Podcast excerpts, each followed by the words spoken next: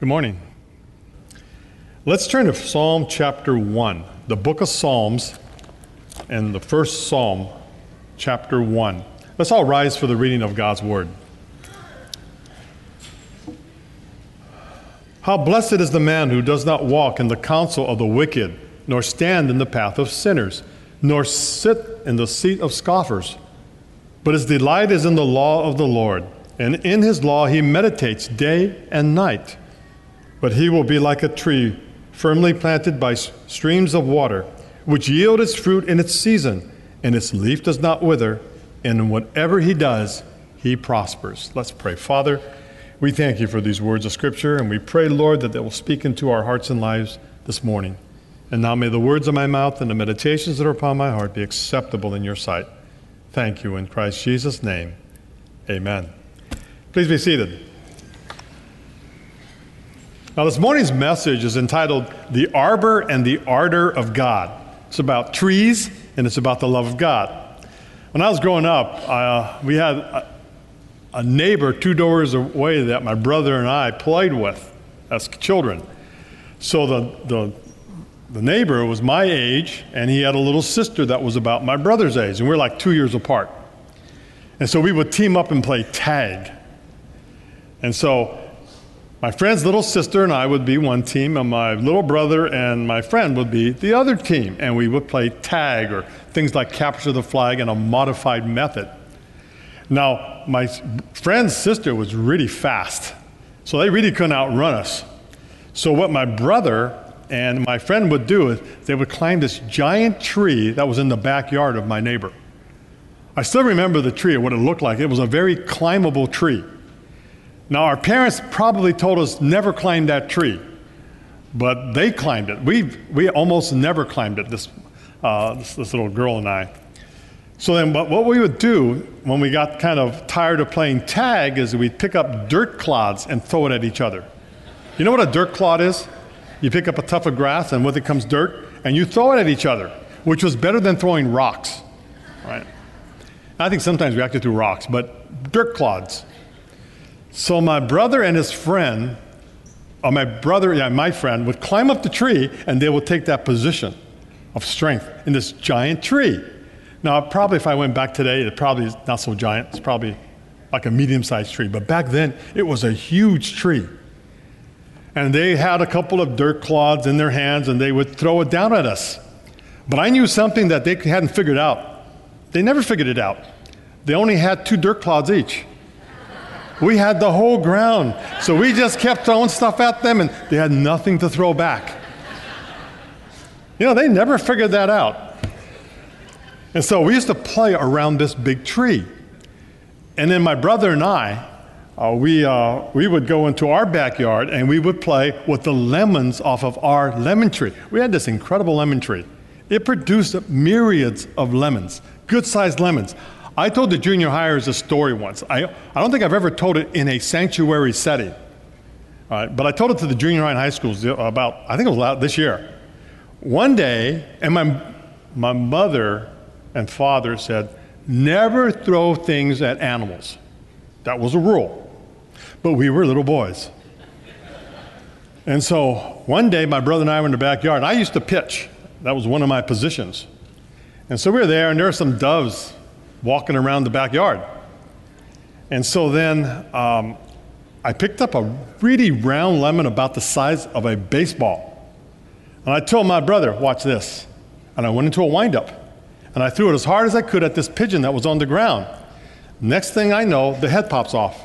I know, a terrible story. That's why I never told on Sundays, but this is my last month here. All right? And so, and I was shocked because I really didn't think I was going to hit it. But I hit it right on its head. Then my brother and I agreed, and we, we just felt so bad. So then we took it and we buried it. And even though uh, we were going to church at Sunday school, and I guess we saw this on TV, so then we put a little cross to mark the gravesite of this dove, or this little pigeon. And that story, actually, I keep thinking about that. And from that day forth, I never really tried to throw anything at a little living creature except my brother. I'd throw lemons at him, and he'd throw lemons at me. It's amazing the things you do growing up and how ignorant you are of the harm you can do if what you attempt to do actually gets carried out successfully. So, children, listen to your parents. And if they say don't do something, try not to do it. Because it's for your good and the good of all the little birds in the, in, the, in the world. Now, this message is about two things it's about trees and it's about God's love. And there's a purpose for it, which you'll under, find, come to an understanding in the middle of the message. Now, in the Great Basin, there is a Great Basin bristlecone pine tree named Methuselah, and it's in California. All right. And scientists, some scientists believe it is the oldest living thing on Earth. And they give estimates to the age, but that's insignificant to the fact that they believe that this quite possibly could be the oldest living thing on the face of the earth. Now, the reason why it lives so long is, is, is twofold, at least twofold. One, the wood is really dense and very thick and hard. So things like insects and fungal infections cannot penetrate the outer layer of the tree. So it's, been, it's impervious to outside diseases and bugs. The second thing is it's up there by itself, and very few things actually grow where this thing is growing. And so it doesn't have any competition in terms of nourishment and other things. So this tree has grown for years and centuries and multiple centuries. Where is this tree? They won't reveal it. Why don't you think they reveal the site of this tree? Because people want to go see it, right? Because they're afraid if they publicize where this tree is in the Inyo uh, Valley, vandals will destroy it. That's sort of the sin level of our society today. So they want to protect it from vandals. So it's in a witness protection program for trees. But it's in California. It's in the California National Forest somewhere. And you know it's high up because there's hardly any other vegetation around it. So it's got to be in the upper tundra. Trees are important to God.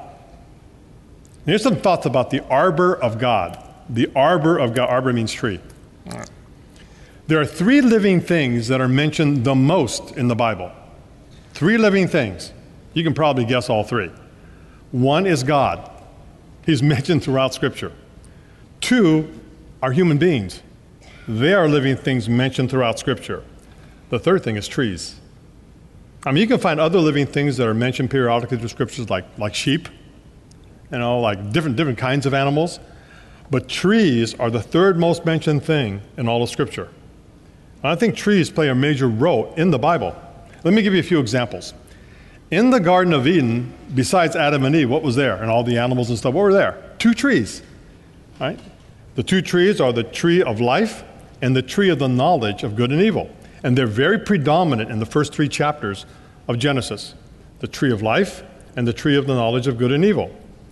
God wanted Adam and Eve to eat from one tree and not the other.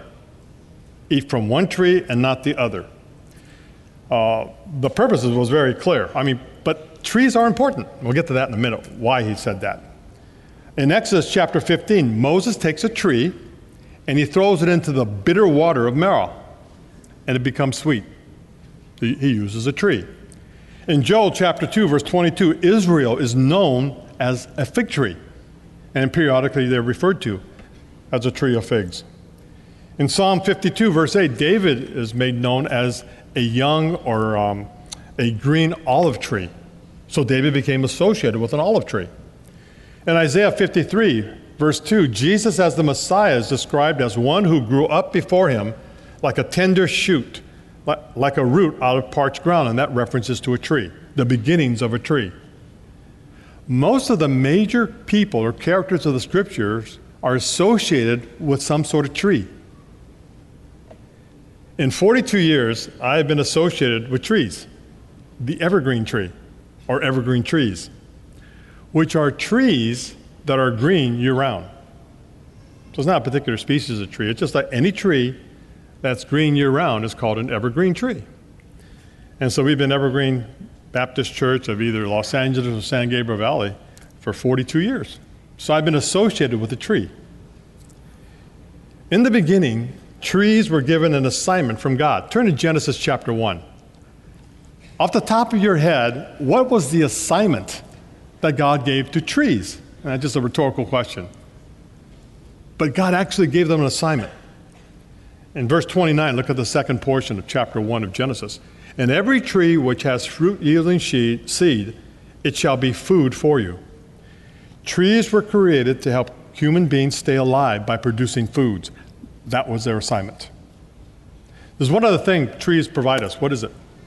Oxygen, right? Photosynthesis, the CO2 O2 exchange.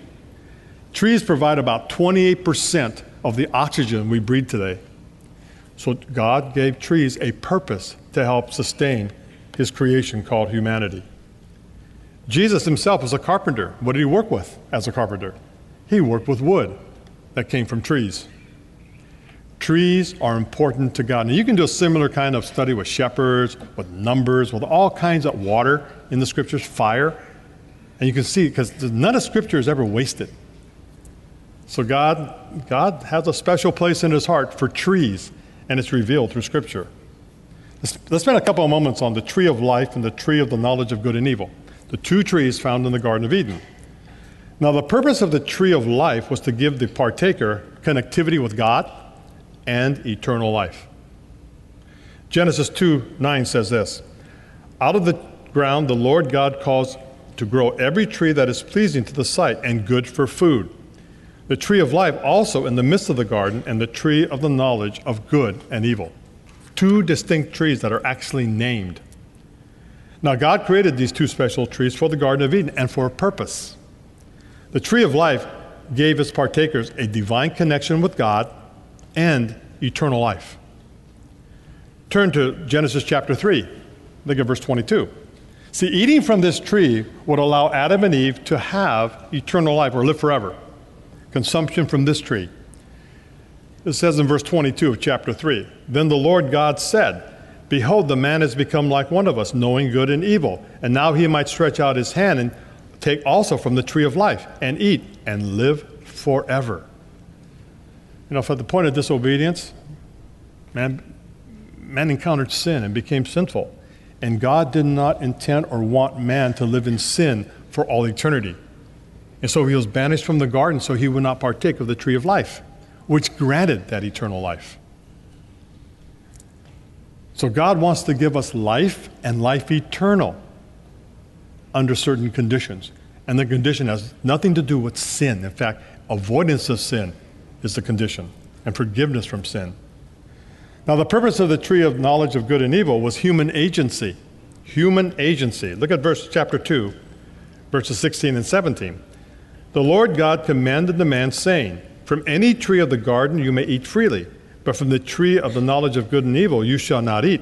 For in the day that you eat, it, eat from it, you, shall, you will surely die. So you see, Adam and Eve were instructed not to eat from the tree of the knowledge of good and evil as an act of obedience. And obedience to God is tantamount to loving God. Jesus says this in the 14th and 15th chapter of John.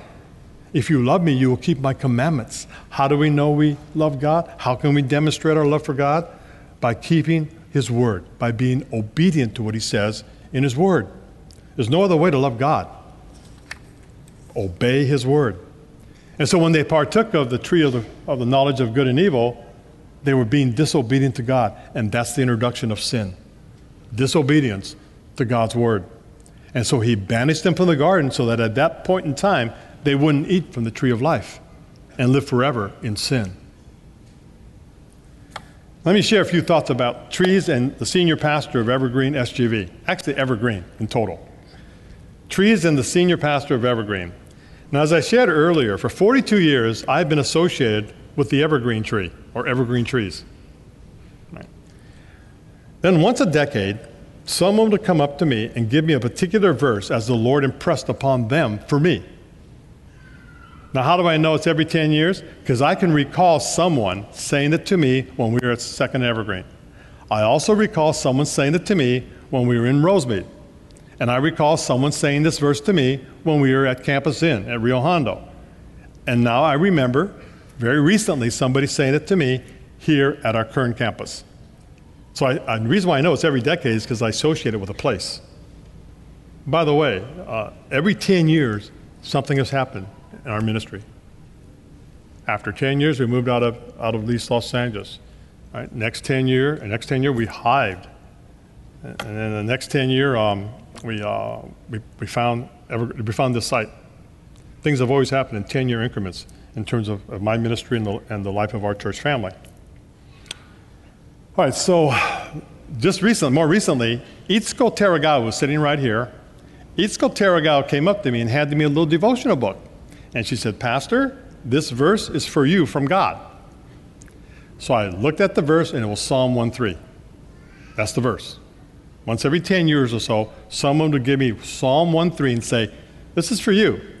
The first three times I took it seriously, but I didn't really commit it to anything.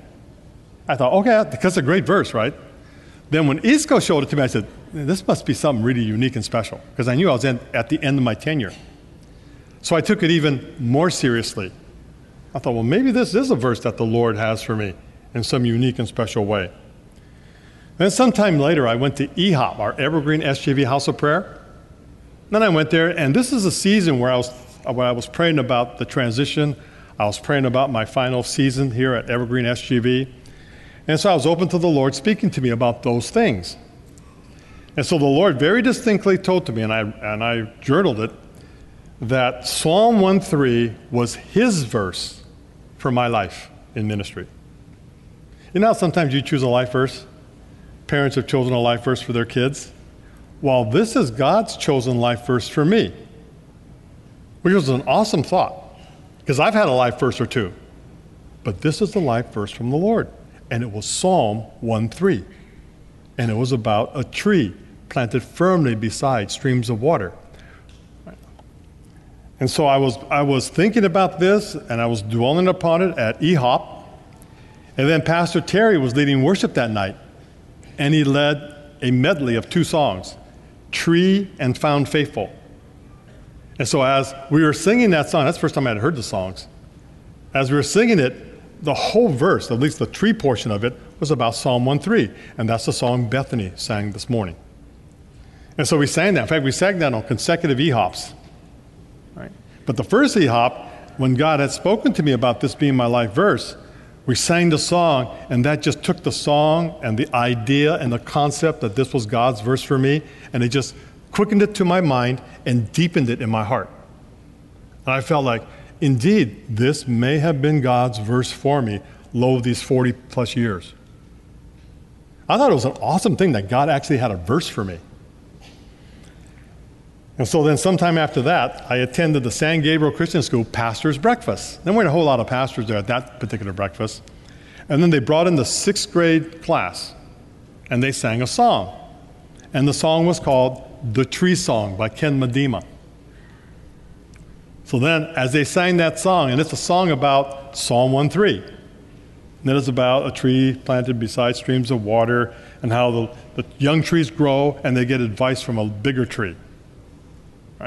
And I thought, that's the picture that I've always had about our church family that as I pastored the church, one of my heart's desire is that the little kids will grow up strong in the Lord, like little trees, you uh, know, and learning from the big tree.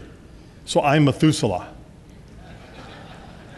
I'm not the oldest living tree in this church, though, but I'm still Methuselah.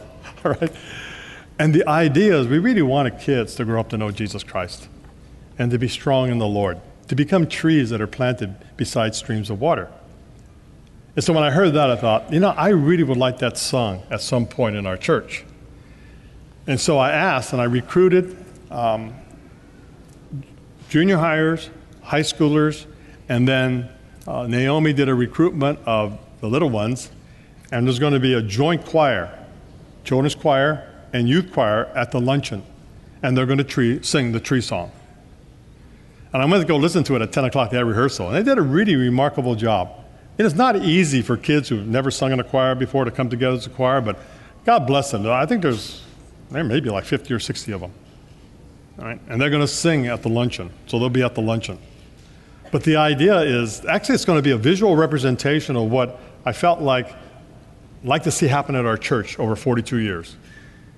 You know, little trees growing up, and that they get planted beside streams of water and they grow strong in the Lord. So all this came to fruition in terms of my mind and heart uh, during that EHOP. And I felt like, you know, I am so blessed that God actually had a verse for me in ministry. So Psalm 1:3 has been a description of 42 years of ministry. God has produced fruit, He has kept us from withering, and He has allowed us to be successful and prosper at all that we do. And that comes from the Lord. Well, how does it come from? How do, what do we do? All right, turn to Psalm chapter 1. Well, look at verses 1 and 2. Now, this you can incorporate into your life. In some respects, this can become a life verse for you relative to what this verse actually is saying to us. Psalm 1, 1 and 2. How blessed is the man who walk, does not walk in the counsel of the wicked, nor stand in the path of sinners, nor sit in the seat of scoffers but his delight is in the law of the Lord, and in his law he meditates day and night. See, a tree or a person is firmly planted beside streams of water when he doesn't listen to bad counsel. That's the first thing. You got to be careful. There's a lot of noise, ambient noise in the world today that interferes in what God says in His Word. And if you hear that ambient noise, and it's contradictory to what God's word says, do not listen to it. Because if you do, then you're a person who sits in the counsel of the wicked, you stand in the path of sinners, and you are sitting in the seat of scoffers. So people that say that, you know, God's word is, is, is not to be taken literally or it's not to be taken because of the cultural circumstances that surround the word compared to today, those are scoffers. God's word and his principles, they stand forever. It does not wither. It's not like grass that withers. It is true both yesterday, today, and forever. So, one of the things to be like this tree is you don't sit at the seat of scoffers and you trust God's word rather than what the world is trying to teach the church. A tree or person is firmly planted beside streams of water when he or she loves the word of God that God's Word is important to you, it's your instruction book for life, then you become like that tree. That's why one of the things we did early on in the ministry is we found a curriculum for the children that taught the Bible. So when kids go through kindergarten through sixth and into high school, but mainly kindergarten through sixth grade, they get a steady diet of the Word of God. And the Baptist literature back then didn't have the Word of God in it. I mean, they had a scripture verse, and then they talked about other things. And so we went with Gospel Light because Gospel Light told Bible stories and what they meant. Because we wanted our children to be filled with the Word of God. To this day, we want our children to be filled with the Word of God so that when they grow old, they will not depart from it, even though they may wander for a season. A tree or person firmly planted beside streams of water well, they're like that when they study the God's Word. Not just read it, but it says they meditate upon it. They study the Word of God. Now, the one thing I've endeavored to do over 42 years of ministry is to remain faithful to God's Word. So, someone were to come up to me and say, Well, this is one thing I think has been a hallmark of your 42 years that you've been faithful to the Word of God, that would be music to my ears, because that has been the goal. Because when God's Word is taught, when God's word is appropriated and assimilated into people's lives, they become like a tree planted beside stream of waters. And then it produces three things in people's lives a fruitful harvest, no withering, and being prosperous in all that you do.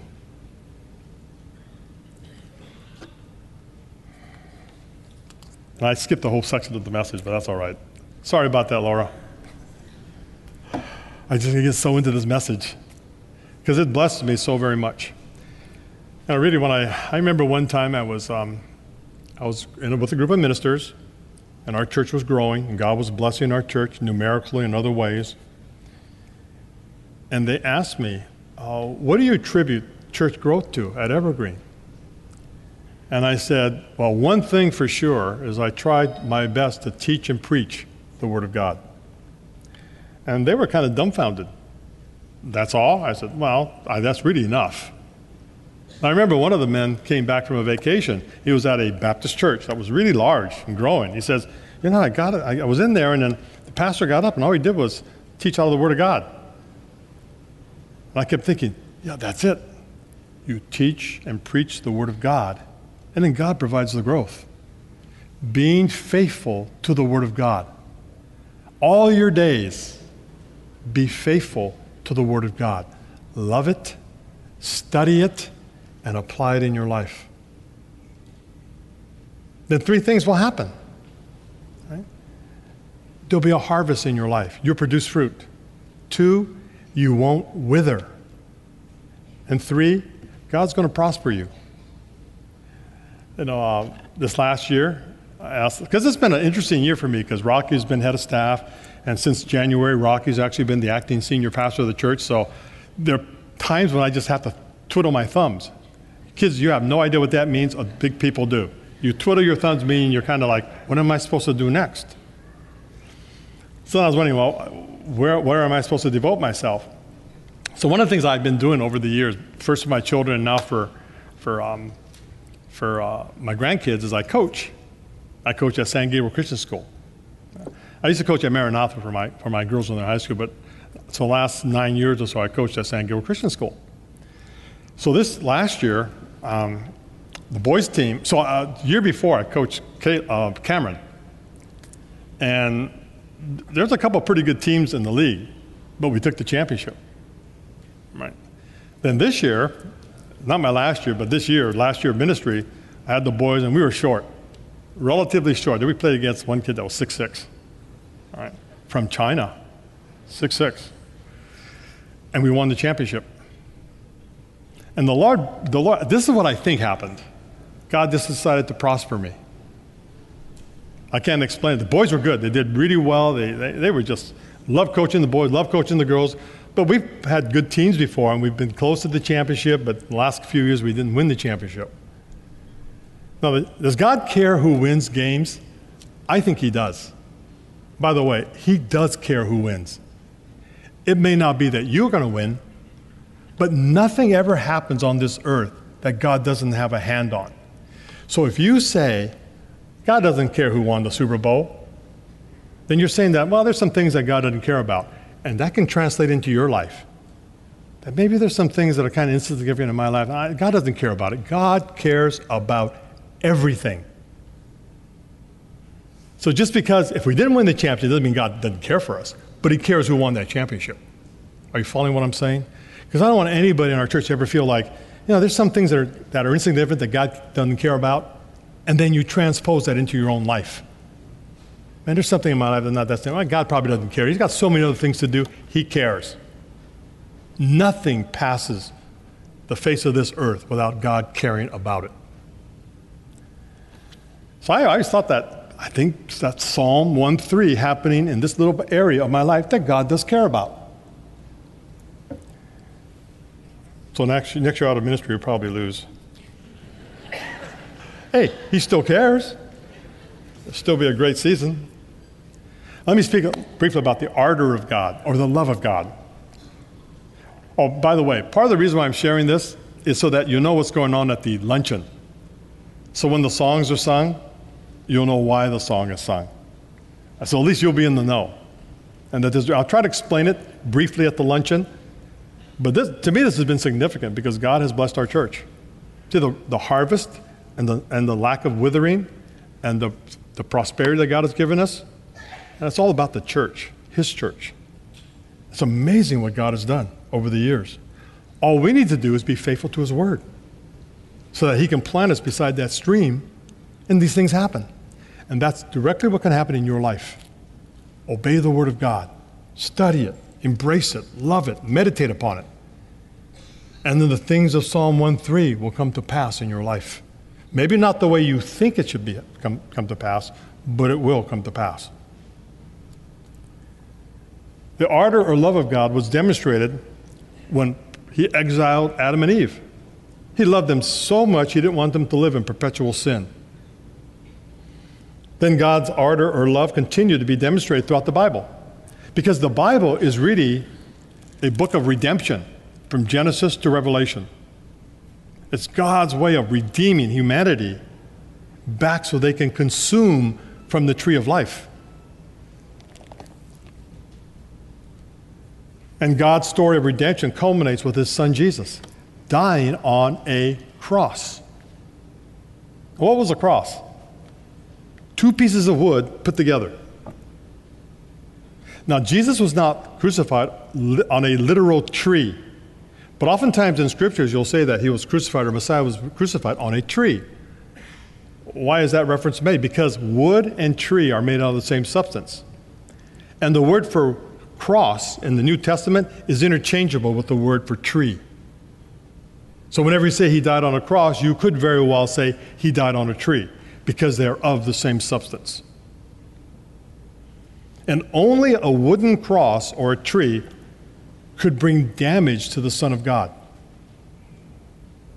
Only a wooden cross or a tree could bring ultimate damage to God's Son. It wasn't the whipping, it wasn't the crown of thorns. He suffered and he endured that. But what really brought damage to the Son of God? Turn to Deuteronomy chapter 21. Deuteronomy chapter 21, verses 22 and 23. Deuteronomy, this is the law.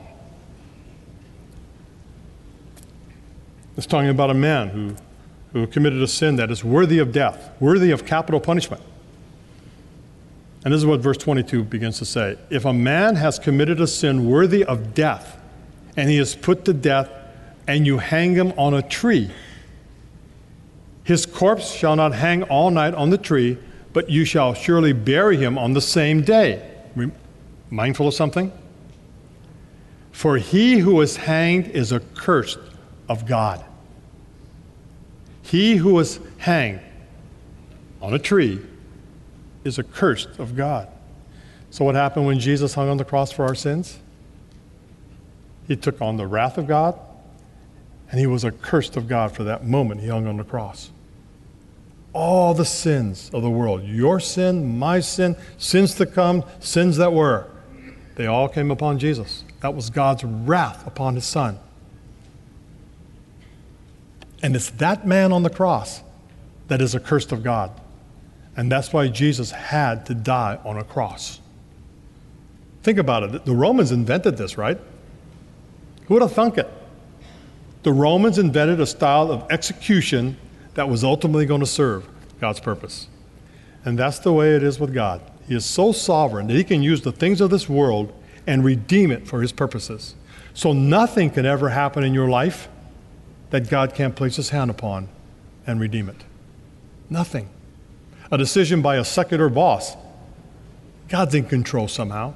The decision by Pilate to execute Jesus served God's purpose the school you get into because of this, that, or the other lack of scholarship, unable to get in because of grade point average or your SAT scores. God has a hand in that. There is nothing that can happen in your life that God cannot redeem with His touch. And He'll have a purpose to which you will eventually say, Amen, praise the Lord, and all glory be to God. You just have to stick it out and sustain through it. So on the cross, on a tree, Jesus took the sins of the world upon himself and hung accursed on our behalf. So then the cross of Jesus has now become our tree of life. Because when we partake of Jesus' death, when we partake of his death on a tree, we are, partake, we are partaking of God's new tree of life. It's part of the new covenant found in Jesus' blood. This morning we have the blessing of taking communion together as a church family. In part, communion represents our eternal life as secured by Jesus on a tree. We're going to spend some time meditating upon it. You know, the, the wafers represent his broken body. The juice represents his spilt blood, which is the new covenant as Jesus proclaimed. If you confess the name of Jesus, you're welcome to come through down any of the three centers aisles and go to any of the six tables as directed by the ushers. And then please return by the outer aisles. And then there's prayer ministry on both sides if you'd like to receive prayer this morning. We'd love to pray for you and have you prayed over. Shirley Ogata is going to be singing a Blessed Human Communion song. It's one of my favorite songs, and happens to be a communion song. And so while she's singing, accompanied by Anthony G., who used to be the predominant worship leader back at Second and Evergreen days, along with his son, Daniel, who will be on the uh, cello. They'll be sharing this song with you. It's a wonderful and beautiful song. Karen Lafferty wrote this song. This is when churches used to expand, this is the beginning of church expansion of music. And today we have things like Hillsong. Back then it was Calvary Chapel. And she was at the forefront of that movement of producing songs within the church, new contemporary songs. And one day, Karen Lafferty and I did a concert together. I didn't sing. but I didn't have to tell you that, huh? So I, I presented the gospel, and she, and she presented a concert. And this has been my, one of my favorite songs since then. It's a song that I think ministers to the soul. It's a sweet communion we have with Jesus through the table and just through knowing Him via His blood. And so, if you don't mind just sitting and meditating, and then at the end of the song, the servers will come forward, prepare the tables, and then we will partake together in communion. Let's pray. Father, we thank you for communion. We thank you for the loaf and the cup and for what it represents. Father, we thank you for the song as written by Karen Lafferty and how much it's ministered to people over all these decades. Father, we indeed have sweet communion with you because of the price your son paid at Calvary on that tree so that we can have we can partake of a different kind of tree of life which has the same net result our forgiveness of sin and then eternal life thank you father thank you for what communion represents and how sweet it is. In jesus name amen